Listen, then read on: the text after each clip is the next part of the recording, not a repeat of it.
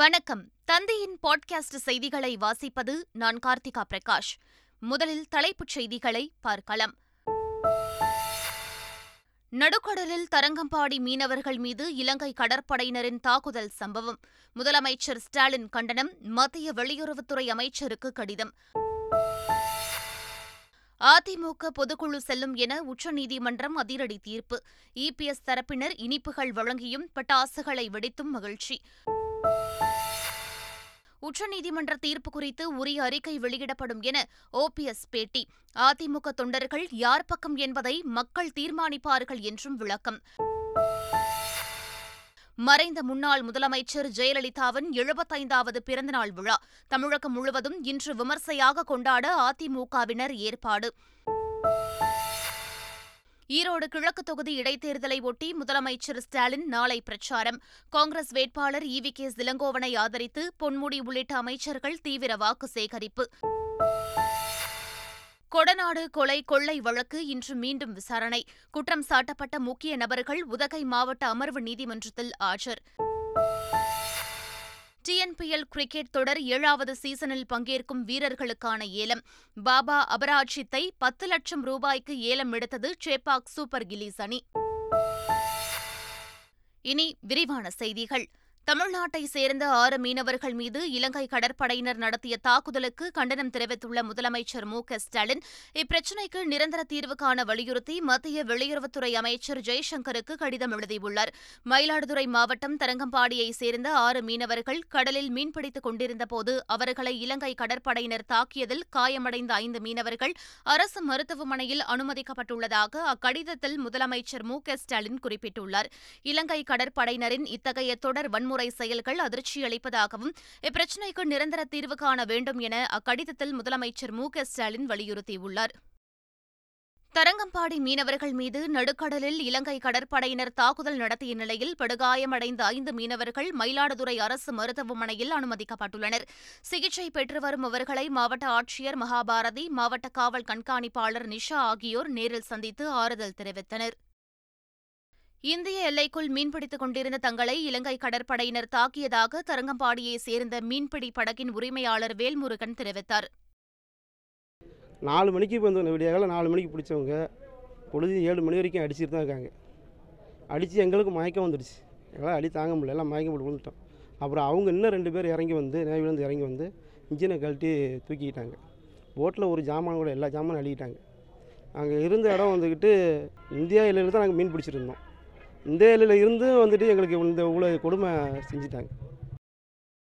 இரண்டாயிரத்து இருபத்தி இரண்டு ஜூலை பதினொன்றில் நடந்த அதிமுக பொதுக்குழு செல்லும் என்ற சென்னை உயர்நீதிமன்றத்தின் தீர்ப்பை உச்சநீதிமன்றம் உறுதி செய்துள்ளது அதிமுகவின் ஒருங்கிணைப்பாளர் இணை ஒருங்கிணைப்பாளர் இணைந்து செயல்படாத நிலை உருவான போது இதற்கு தீர்வு காண பொதுக்குழு உறுப்பினர்கள் அவைத்தலைவர் வாயிலாக எடுக்கப்பட்ட நடவடிக்கைகளை தவறாக கருத முடியாது என உச்சநீதிமன்றம் அளித்த தீர்ப்பில் கூறப்பட்டுள்ளது இதுபோன்ற சூழலில் ஜூலை பதினொன்றாம் தேதி கூறப்பட்ட பொதுக்குழு கூட்டம் முறையாக கூட்டப்படவில்லை என கருதி இருக்கக்கூடாது என தெரிவிக்கப்பட்டுள்ளது உள்ளது இந்த விவகாரத்தில் கள சூழ்நிலையை ஆராய்ந்து சரியான தீர்ப்பையே சென்னை உயர்நீதிமன்ற இரு நீதிபதிகள் கொண்ட அமர்வு வழங்கியுள்ளது என உச்சநீதிமன்ற தீர்ப்பில் கூறப்பட்டுள்ளது அதிமுகவின் உச்சபட்ச அதிகாரம் பொதுக்குழுவுக்கே எனும்போது அதை கூட்டுவதற்கு தனி நீதிபதி தடை விதித்திருக்கக்கூடாது என உச்சநீதிமன்ற தீர்ப்பில் தெரிவிக்கப்பட்டுள்ளது அதிமுகவில் நிலவிய முட்டுக்கட்டையை போக்க தலைமை கழக நிர்வாகிகளின் வலியுறுத்தலின் பேரில் ஜூலை பதினொன்றாம் தேதிக்கான பொதுக்குழு கூட்டத்திற்கான அறிவிப்பை அவைத்தலைவர் வெளியிட்டதை தவறென கூற முடியாது என தீர்ப்பில் குறிப்பிடப்பட்டுள்ளது ஜூலை பதினொன்றாம் தேதி பொதுக்குழுவில் இயற்றப்பட்ட தீர்மானங்களுக்கு எதிராக சட்டப்படி வழக்கு தொடரலாம் என உச்சநீதிமன்றம் தீர்ப்பில் தெரிவித்துள்ளது தெரிவித்துள்ளது அதிமுக பொதுக்குழு விவகாரத்தில் சென்னை உயர்நீதிமன்ற இரு நீதிபதிகளின் உத்தரவை உறுதிப்படுத்துவதாகவும் எதிராக தாக்கல் செய்யப்பட்ட மேல்முறையீட்டு மனுக்களை தள்ளுபடி செய்வதாகவும் உச்சநீதிமன்ற தீர்ப்பில் கூறப்பட்டுள்ளது உச்சநீதிமன்ற தீர்ப்பால் எடப்பாடி பழனிசாமி தரப்பினர் மகிழ்ச்சி வெள்ளத்தில் ஆழ்ந்தனர் அவர்கள் இனிப்புகள் வழங்கியும் பட்டாசுகளை வெடித்தும் தங்கள் மகிழ்ச்சியை வெளிப்படுத்தினர் ஈரோட்டில் அதிமுக தொண்டர்கள் அளித்த உற்சாக வரவேற்புக்கு பின் பேசிய எடப்பாடி பழனிசாமி அதிமுகவில் எந்த முடிவையும் தனிச்சையாக எடுக்க மாட்டேன் என்று கூறினார் எதுவும் மூத்த நிர்வாகிகளோடு கலந்து பேசி தான் நாங்கள் எல்லா முடிவும் எடுப்போம் அது எங்களுடைய கொள்கை அது உங்களுடைய என்னுடைய எண்ணம் அது மட்டும் இல்லை கூட்டணி எங்களுக்கு தொடர்ந்துகிட்டு இருக்குது அது அப்படி தொடரும் அதிமுக தொண்டர்கள் யார் பக்கம் என்பதை மக்கள் தீர்மானிப்பார்கள் என்று தேனியில் செய்தியாளர்களிடம் பேசிய முன்னாள் முதலமைச்சர் ஓ பன்னீர்செல்வம் தெரிவித்துள்ளார் உச்சநீதிமன்ற தீர்ப்புக்கு உங்களுடைய பதில்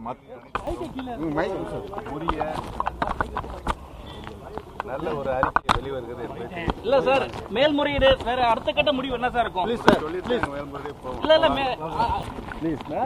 தொண்டர்கள் என் சொல்லி சார் யார் பக்கம் என்பதை மக்கள் தீர்மானிப்பார்கள் மறைந்த முன்னாள் முதலமைச்சர் ஜெயலலிதாவின் எழுபத்தைந்தாவது பிறந்த நாள் இன்று விமர்சையாக கொண்டாடப்பட்டு வருகிறது இதையொட்டி அதிமுக தலைமை அலுவலகத்தில் உள்ள ஜெயலலிதா சிலைக்கு எடப்பாடி பழனிசாமி மாலை அணிவித்து மரியாதை செலுத்துகிறார் இதேபோல் முன்னாள் முதலமைச்சர் ஓ பன்னீர்செல்வம் சென்னை மெரினா எதிரில் உயர்கல்வி மன்ற வளாகத்தில் உள்ள ஜெயலலிதா சிலைக்கு மாலை அணிவித்து மரியாதை செலுத்துகிறார் ஜெயலலிதாவின் பிறந்தநாளை ஒட்டி தமிழகம் முழுவதும் பல்வேறு நிகழ்ச்சிகளுக்கு அதிமுகவினர் ஏற்பாடு செய்துள்ளனர்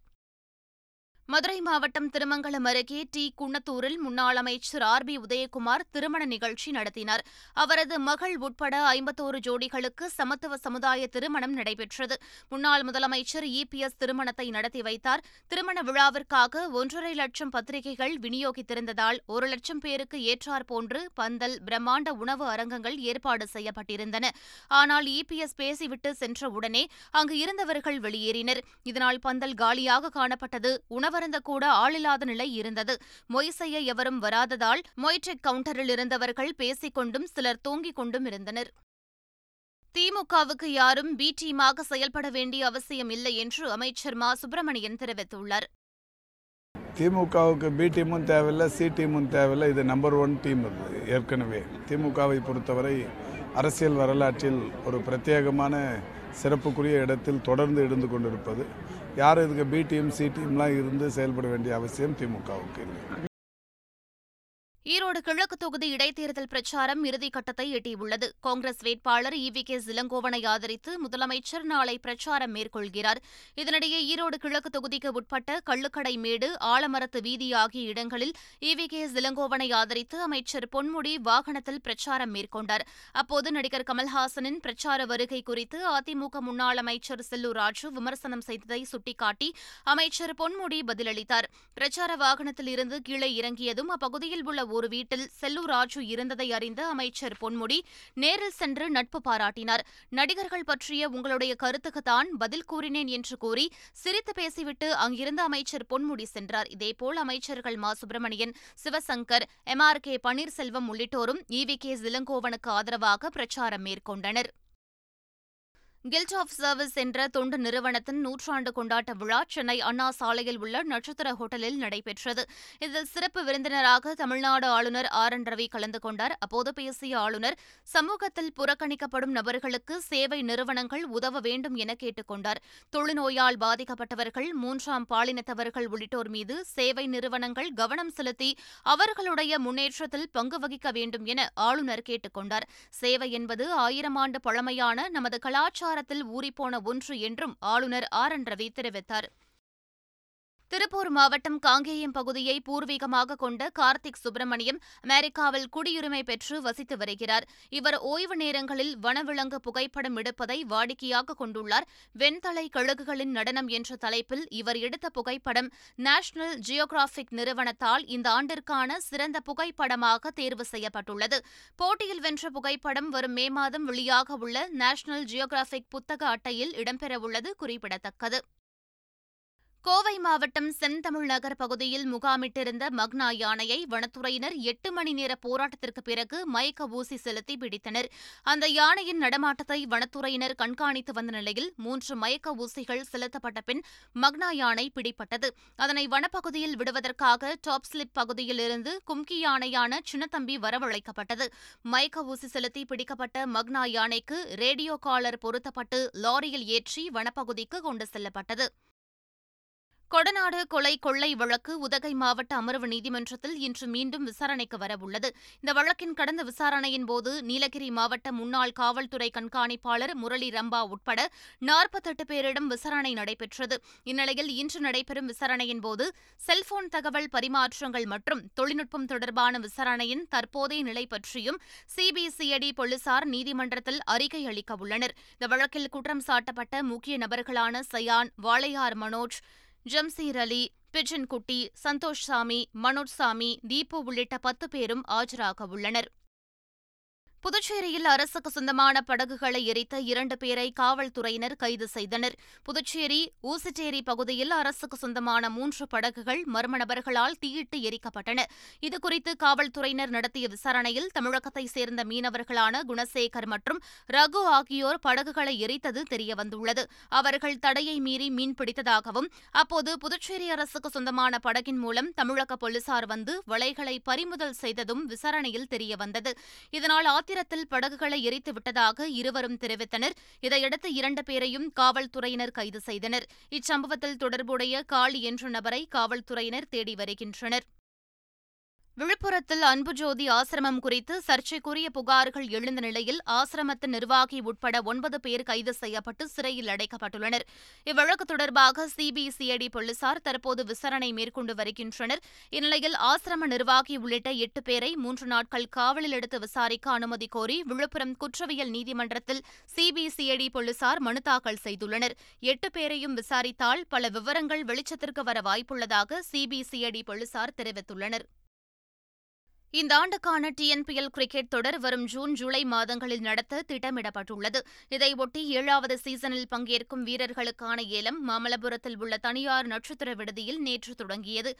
ஐபிஎல் போன்று நடைபெறும் டிஎன்பிஎல் ஏலத்தில் பங்கேற்க மொத்தம் தொள்ளாயிரத்து நாற்பத்து மூன்று வீரர்கள் பதிவு செய்துள்ளனர் ஷேபாக் சூப்பர் கில்லிஸ் நெல்லை திருச்சி மதுரை என எட்டு அணிகளைச் சேர்ந்த நிர்வாகிகள் ஏலத்தில் பங்கேற்றுள்ளனர் டிஎன்பிஎல்லில் முதல் வீரராக விஜய் சங்கரை ஐட்ரீம் திருப்பூர் தமிழன் சனி பத்தேகால் லட்சம் ரூபாய்க்கு ஏலம் எடுத்துள்ளது இதேபோல் வீரர் பாபா அபராஜித்தை சேபாக் சூப்பர் கில்லிஸ் அணி பத்து லட்சம் ரூபாய்க்கு ஏலம் எடுத்துள்ளது குறிப்பிடத்தக்கது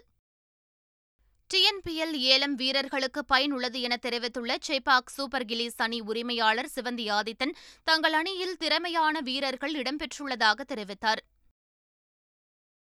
பிளேயர்ஸ்க்கு இது யூஸ்ஃபுல் தாங்க ஏன்னா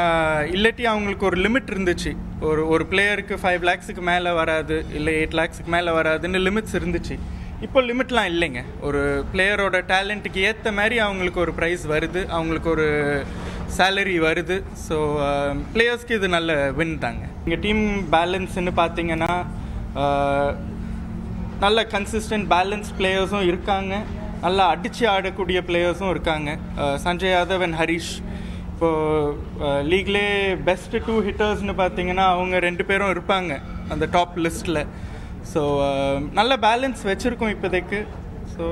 அடுத்து எப்படி வருதுன்னு பார்ப்போங்க நிறையா பிளேயர்ஸ் வருவாங்க நிறையா குவாலிட்டி பிளேயர்ஸ் இருக்காங்க பார்ப்போம்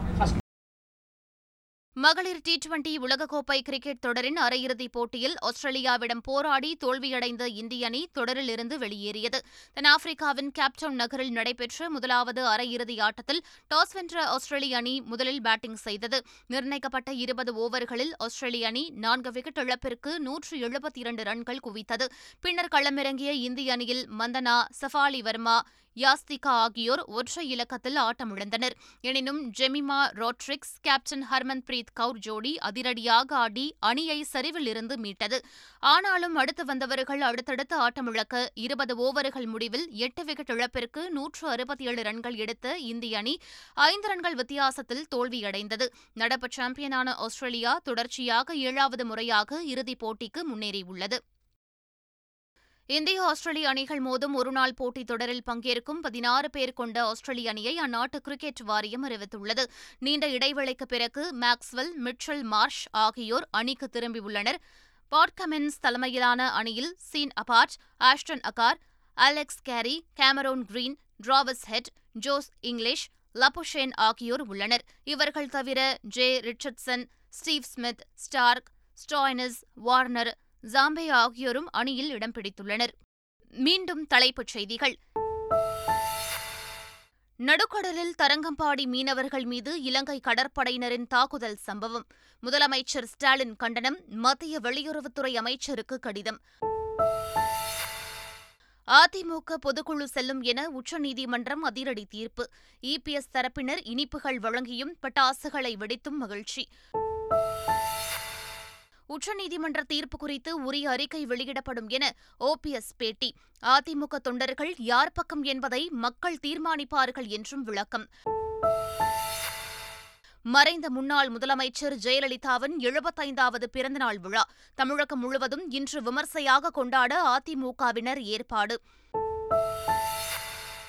ஈரோடு கிழக்கு தொகுதி இடைத்தேர்தலை ஒட்டி முதலமைச்சர் ஸ்டாலின் நாளை பிரச்சாரம் காங்கிரஸ் வேட்பாளர் இவி கே சிலங்கோவனை ஆதரித்து பொன்முடி உள்ளிட்ட அமைச்சர்கள் தீவிர வாக்கு சேகரிப்பு கொடநாடு கொலை கொள்ளை வழக்கு இன்று மீண்டும் விசாரணை குற்றம் சாட்டப்பட்ட முக்கிய நபர்கள் உதகை மாவட்ட அமர்வு நீதிமன்றத்தில் ஆஜர் டிஎன்பிஎல் கிரிக்கெட் தொடர் ஏழாவது சீசனில் பங்கேற்கும் வீரர்களுக்கான ஏலம் பாபா அபராஜித்தை பத்து லட்சம் ரூபாய்க்கு ஏலம் எடுத்தது சேப்பாக் சூப்பர் கிலீஸ் அணி இத்துடன் பாட்காஸ்ட் செய்திகள் நிறைவடைந்தன வணக்கம்